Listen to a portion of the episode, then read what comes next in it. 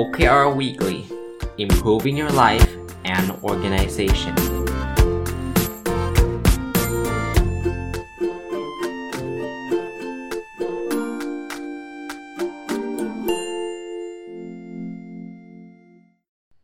สวัสดีครับ ยินดีต้อนรับเข้าสู่รายการ OKR Weekly นะครับ เป็นรายการที่เราจะพบเจอกันในทุกวันพุธนะครับ ก็ 2 สัปดาห์ที่ผ่านมานะครับ ผมได้เอาหนังสือเล่มหนึ่ง ที่เกี่ยวเขียนเกี่ยวกับ OKR มารีวิวนะครับหนังสือชื่อว่า OKR Objectives and Key Results เขียนโดยคุณ Patrick l o b a c h e r นะครับแล้วก็คุณคริสเตียนเจคอบนะ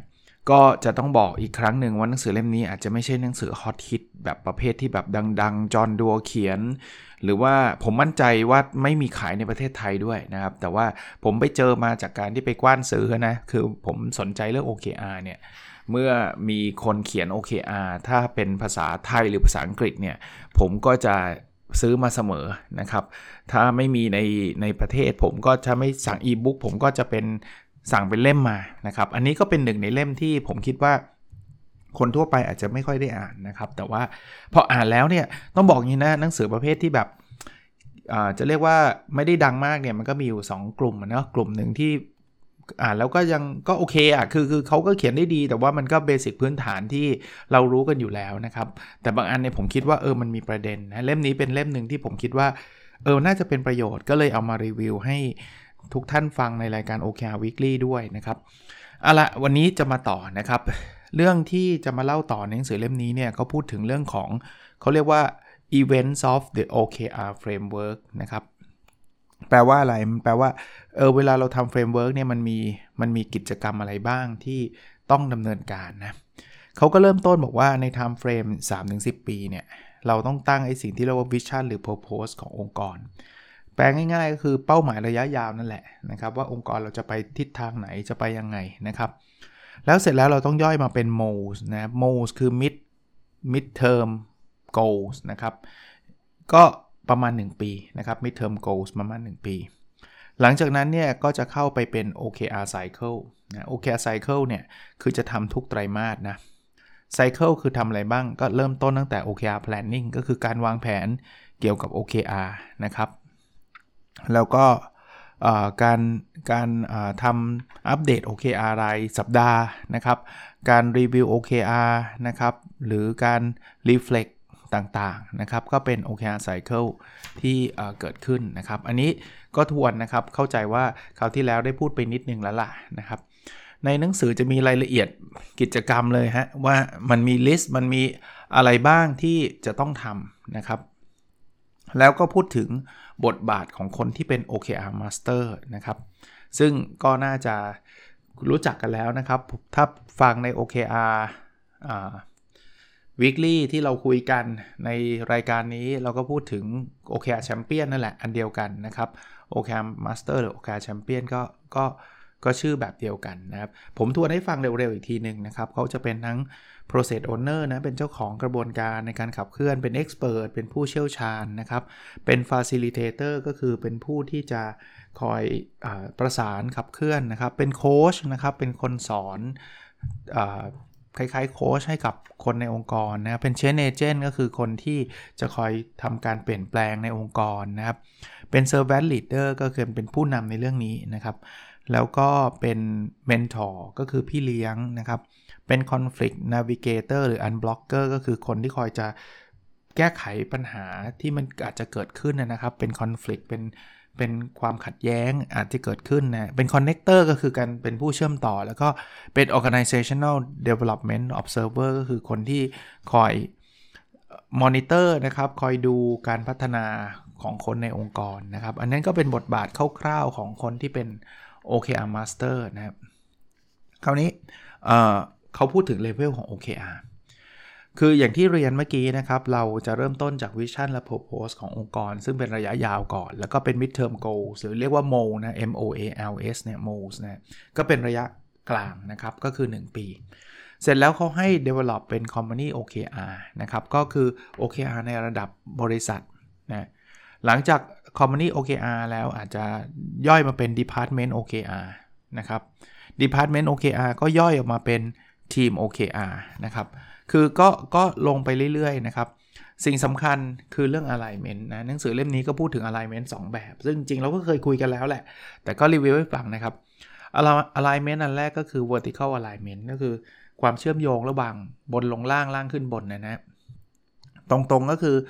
department OKR เอางี้ เริ่มตั้งแต่แรกเลย company OKR ก็ต้องลิงก์กับ midterm goals เอาเอาเอาบนสุดเลยก็ได้อะ เอาเรามี vision purpose ก่อน อันนี้เป็นหลักก่อน แล้วเราก็ต้องตั้งตั้ง midterm goals ที่มันลิงก์กับ vision กับ purpose นะพอ midterm goals เนี่ยก็คือ 1 ปีเนี่ยลิงก์เนี่ย company OKR ก็ต้องลิงก์กับ midterm goals นะ company OKR เนี่ยเขาให้สูงก็คือรายไตรมาสนะ เสร็จพอตั้ง company OKR ที่ลิงก์แล้วเนี่ย department OKR ก็ต้องลิงก์กับ company OKR ซึ่งแน่นอนมันก็ต้องตอบโจทย์ midterm goal แล้วก็ตอบโจทย์ vision และ purpose ขององค์กรใช่ไหม เสร็จแล้วเนี่ยทีม OKR ก็ต้องลิงก์กับ department OKR ไล่ไปเรื่อย ๆ แบบนี้ครับ แล้วมันก็จะเชื่อมโยงแบบแบบ vertical นะ แบบแนวตั้ง คราวนี้แบบแนวนอน เรามีทีมหลายทีมใช่ไหมผมยกตัวอย่างแค่ทีมก็แล้วกันนะ ทีม 1 ทีม 2 ทีม 3 ทีม 4 ทีม 5 ทีม 6 เนี่ยเขาก็ต้องไปลิงก์กับ Department OKR ซึ่งจะลิงก์กับ Company OKR อยู่แล้ว แต่ว่าเราต้องดูด้วยว่าไอ้ทีมแต่ละทีมเนี่ยมันมีความลิงก์กันหรือเปล่า คืออย่างน้อยๆมันต้องไม่ขัดแย้งกันอ่าอารมณ์อารมณ์แบบนี้ก็แล้วกันนะครับ อันนี้ก็คืออ่า horizontal alignment ก็คือการลิงก์ระหว่างทีมนั่นเองนะครับคราวนี้เขาพูดถึงในเรื่องของอวิธีการใช้เริ่มต้นใช้ OKR ในองค์กรนะก็มีหลาย ๆ อย่างที่เป็นประเด็นที่ผมคิดว่าน่าสนใจนะเขาบอกอย่างแรกต้อง define reason ก่อนคือ define reason ก็คือคุณต้องเอาให้ชัดว่าคุณเอาเอา OKR มาทำไม นะครับ คุณต้องการอะไรจาก OKR ผมว่าตรงนี้สำคัญมากนะครับสำหรับองค์กรที่จะกำลังเริ่มใช้นะ คือคุณต้องตอบให้ได้ก่อนบอกว่าทำไมทำไมต้อง OKR ด้วยนะครับช่วยอะไรเรานะหรือคุณต้องการเห็นอะไรที่มันเป็น result นะครับที่มันเป็นผลลัพธ์นะครับอย่างเงี้ยบางทีคำคำตอบอาจจะเป็นบอกว่าเออเราอยากให้ทุกอย่างมันชัดเจนโปร่งใส เราอยากที่จะโฟกัสในบางเรื่องนะครับเพื่อจะทำให้เราประสบความสำเร็จ นะครับ เราอยากที่จะตั้งเป้าที่มันเป็นระยะสั้นนะครับ เพราะว่าอุตสาหกรรมเราเปลี่ยนแปลงเร็วมาก เป้าระยะยาวอาจจะไม่เวิร์กหรือว่าเราอยากที่จะเป็นองค์กรที่มีความรวดเร็ว เปลี่ยนแปลงได้รวดเร็วนะครับ คือคือคุณต้องมีอะไรสักอย่างหนึ่งนะครับ แต่ไม่ใช่บอกว่าเราอยากจะเป็น Google อย่างนี้อาจจะไม่ไม่ไม่ใช่ หรือว่าก็อยากใช้เพราะเห็นชาวบ้านเขาใช้กัน เห็นเขาสำเร็จกันนะครับ หรือเออ เราเป็น tech company ไง ก็เห็น tech company เขาทำกันเราก็ทำด้วยอย่างนี้ไม่ใช่ reason ที่ดี พอเราได้ reason ละ เราได้เหตุผลละ อันดับถัดไปคือเราต้อง define roles ก็คือใครจะทำอะไรนะเพราะนั้นเนี่ยทุกคนจะต้องมีหน้าที่แหละ คุณต้องเขียน OKR บางคนอาจจะเป็น OKR Champion บางคนอาจจะเป็น Line Manager ต่างๆเขาต้องเขียน OKR ยังไงแบบไหนนะถัดไปเขาบอกว่าให้เราเซต framework parameter พารามิเตอร์ พารามิเตอร์แปลว่าตัวแปรต่างๆ เช่นนะ เออคุณจะใช้ทุกทีมไหมนะครับ แล้วแล้วเราจะอัปเดตกันบ่อยแค่ไหนนะครับ ทุกไตรมาสแล้วในระหว่างไตรมาสเราจะทำยังไง เราถ้าเกิดมีข้อสงสัยเราจะติดต่อกับใครนะครับ เอแล้ว target จะจะเซตยังไงดีนะครับ มันเป็น top down หรือมันเป็น bottom up หรือมันเป็นกลางๆนะครับ แยกแยะได้ไหมว่าอันนี้มันเป็นเรื่องที่เป็นเกี่ยวข้องกับ strategy เรื่องนี้มันเป็น daily routine นะครับเป็นงานประจำนะครับ คือคือพวกนี้เราต้องตกลงกัน ผมเรียนแบบนี้ด้วยนะครับ จากประสบการณ์ส่วนตัวผมเนี่ย พารามิเตอร์เนี่ยไม่จำเป็นต้องเหมือนกันนะ ในแต่ละองค์กรอาจจะมี culture ที่แตกต่างกัน เพราะนั้นตัวแปรพวกนี้อาจจะมีความแตกต่างกัน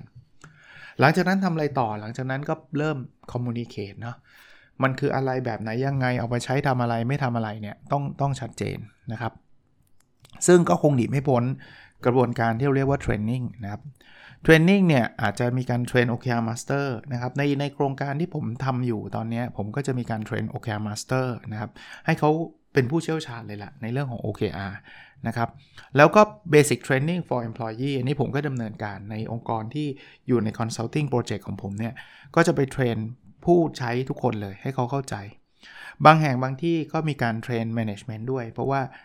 เขาอาจจะไม่ได้เป็นแชมเปี้ยนนะครับ แต่เขาเป็นคนที่มีอำนาจนะครับในการขับเคลื่อน แล้วผมพบว่าแบบนี้นะครับ leadership เนี่ยสำคัญมาก ถ้า manager หรือ management เนี่ยไม่เข้าใจ OKR เนี่ย โอกาสที่ OKR จะสำเร็จเนี่ย ก็จะลำบากนะ เพราะนั้นพวกนี้คือคือกระบวนการในการ train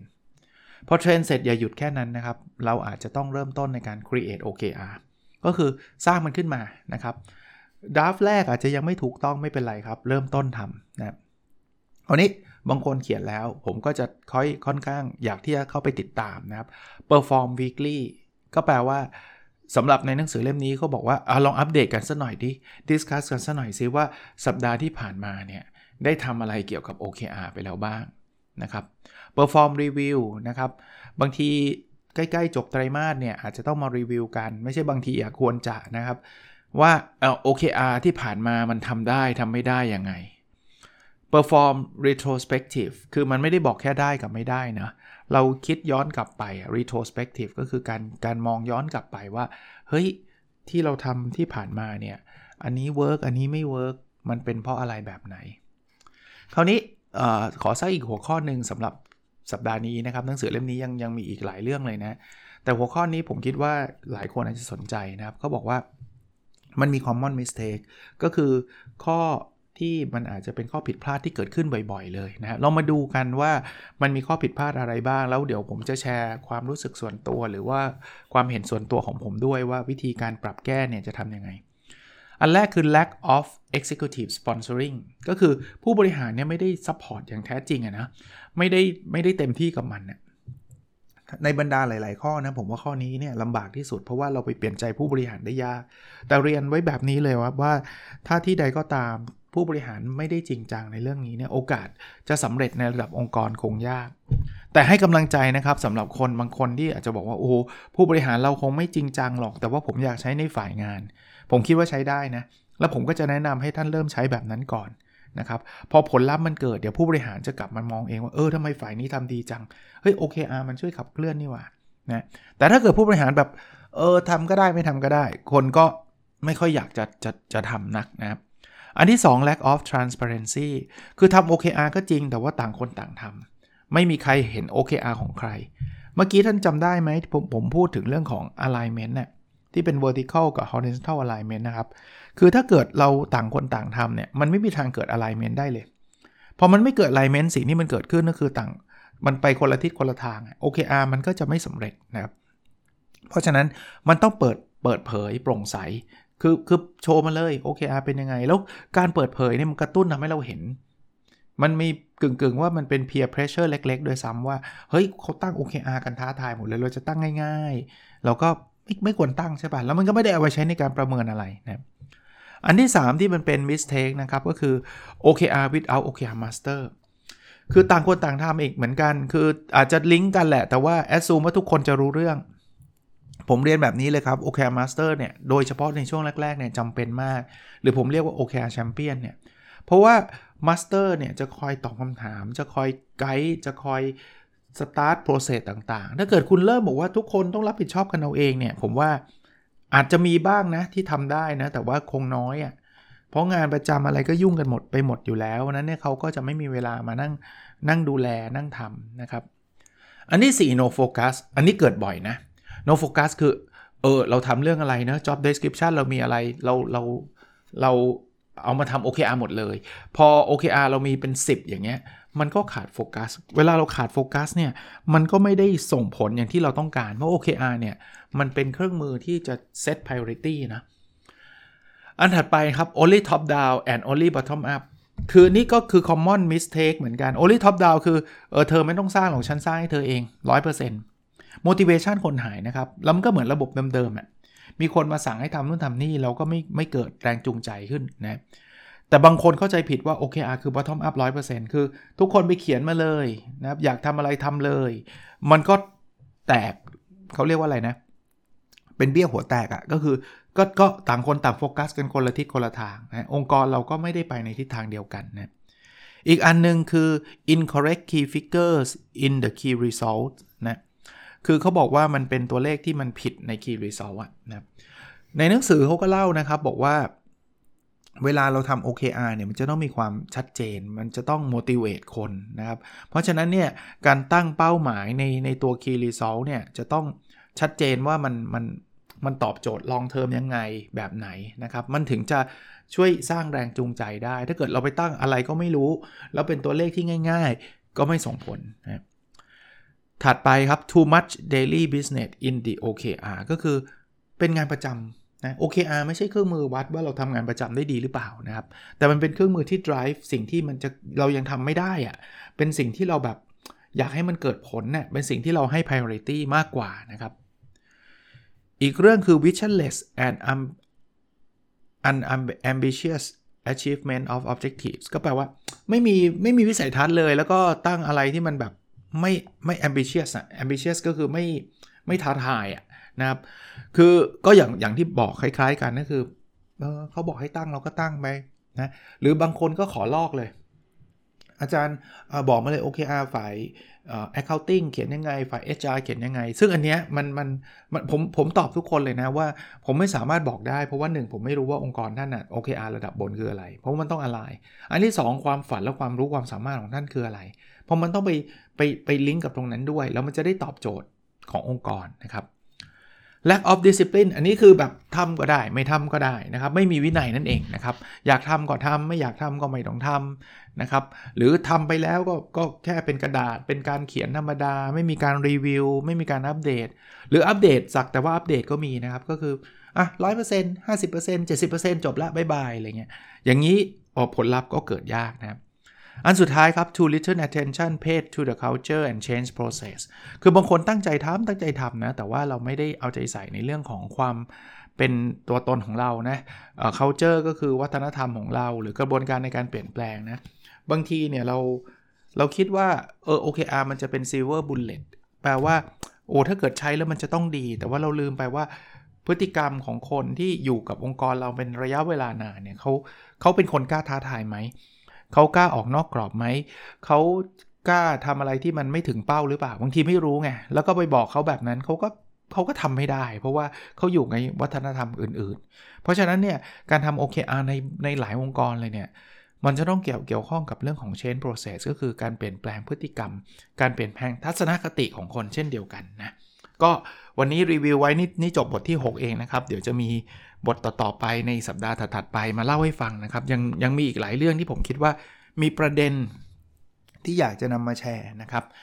โอเค ในพาร์ทที่ 2 เช่นเดิมนะครับ ก็คือการรีวิว OKR ส่วนบุคคล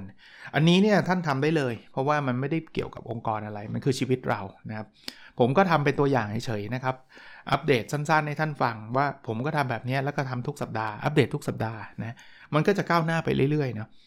Objective ที่ 1 ผมเขียนว่าเรียนรู้และพัฒนาตัวเองอย่างต่อเนื่อง Key Result 1.1 คืออ่านหนังสือสะสมให้ครบ 60 เล่มตั้งแต่ต้นปีณนะวีคที่9นะครับเราจบเดือนพฤษภาแล้วเนี่ยเข้าเดือนมิถุนาซึ่งเป็นเดือนสุดท้ายของไตรมาสนี้นะครับผมไปแล้ว 56 เล่มอีก 4 เล่มใน 1 เดือนก็พอประมาณนะน่าจะน่าจะมีลุ้นแหละนะครับ Key Result 1.2 นะครับเขียน paper จบ 2 paper ตั้งแต่ต้นปีนะครับ สะสมมา อ๋อไม่ใช่สิครับ อันนี้เฉพาะไตรมาสนี้อยากเขียนให้จบ2 paper จบไปแล้ว submit ไปแล้ว1 paper อีก1 paper เนี่ยค้างไว้ต้น ต้นเดือนมิถุนาอยากจะทำให้เสร็จนะครับ 95%แล้ว paper นั้นนะครับ Objective ชุดที่ 2 นะครับ แบ่งปันความรู้เพื่อทำให้สังคมดีขึ้นนะครับKey Result 2.1 เขียนหนังสือสะสมไม่ครบ 2 เล่ม เขียนไปจริง ๆ เขียนจบ 2 เล่มแล้วแหละแต่ว่าตีพิมพ์ไปแล้วเล่มหนึ่งนะครับ ก็เหลืออีกเล่มหนึ่งอยู่กับสำนักพิมพ์ เดี๋ยวว่าง ๆ จะไปถามความก้าวหน้าดูนะครับ Key Result 2.2 มีคนติดตามฟังพอดแคสต์20,000 ดาวน์โหลดต่อวัน ตอนนี้อยู่ที่ 9,187 ดาวน์โหลดต่อวัน นับเฉพาะช่องทาง Podbean นะครับ เพราะว่ามีสถิติชัดเจน ก็ลดลงนะ จาก9,400หรือ9,100ก็ไม่เป็นไรครับ แค่มีคนฟังเป็นระดับ 9,000เนี่ยผมก็ดีใจมาก ๆ แล้วล่ะ ต่อวันนะครับ ก็เขาไม่น้อยนะครับคีรีเซลส่วนคือ3มีองค์กรใช้ OKR ครบ 10 องค์กรคำว่าใช้เนี่ยคืออยู่ในโครงการ Consulting Project ผม ก็ตอนนี้มีอยู่ 8 องค์กรเป็น 5 บวก 3 นะฮะ เป็น 2 โครงการนะครับ ผมทำแยกกันนะครับ Objective ที่ 3 มีสุขภาพกายและสุขภาพจิตที่ดีนะครับ คีรีโซล3.1 วิ่งสะสมตั้งแต่ต้นปีให้ได้ 600 กิโลเมตร และน้ำหนัก 78 กิโลกรัม วิ่งทำได้ 448.8 วิ่งเนี่ยช้าไปนิดหนึ่งนะ ก็โทษอะไรไม่ได้ก็ต้องโทษตัวเองนี่แหละครับ ก็ก็พยายามทำให้ดีที่สุดนะครับ ส่วนน้ำหนักลดลงแล้วนะครับ จาก 83.4 หรือ 82.5 นะครับ ก็ เป็นทิศทางที่ดีนะครับ เดี๋ยวเดี๋ยวพิสูจน์อะไรบางอย่างสักนิดหนึ่งแล้วเดี๋ยวจะมาเล่าให้ฟังว่าผมไปเจอวิธีการอะไรนะครับ ที่มันน่าจะช่วยแต่ต้องต้องตัวเองต้องลองพิสูจน์ก่อนนะครับคีรีโซลสามจุดสองอยู่กับครอบครัวสะสมให้ได้ 50 วันตั้งแต่ต้นปี ตอนนี้ 48 วันแล้วนะ อยู่กับครอบครัวเนี่ยบอกอาจารย์ก็ล็อกดาวน์อาจารย์ก็อยู่อยู่แล้ว ผมไม่นับวันที่ทำงานนะครับ ก็ตั้งเป้าไว้ 50 วันก็คือวันเสาร์อาทิตย์นั่นแหละ ก็อยากที่จะใช้เวลากับครอบครัว ให้มากที่สุดนะซึ่งก็ทำได้บ้างทำไม่ได้บ้างนะครับ ก็จะก็พยายามครับ โอเคนะครับ ก็คงเป็นไอเดียที่ให้ท่านทดลองทำของท่านเองนะครับเผื่อจะเป็นประโยชน์นะครับ ไม่ว่าจะเป็นเรื่องงานส่วนตัวหรือเรื่องพัฒนาส่วนบุคคลอะไรเงี้ยเรื่องความสุขเรื่องอะไรสุขภาพอะไรเงี้ยท่านท่านสามารถใช้ได้นะครับ โอเคครับ แล้วเราพบกันในสดถัดไปนะครับ สวัสดีครับ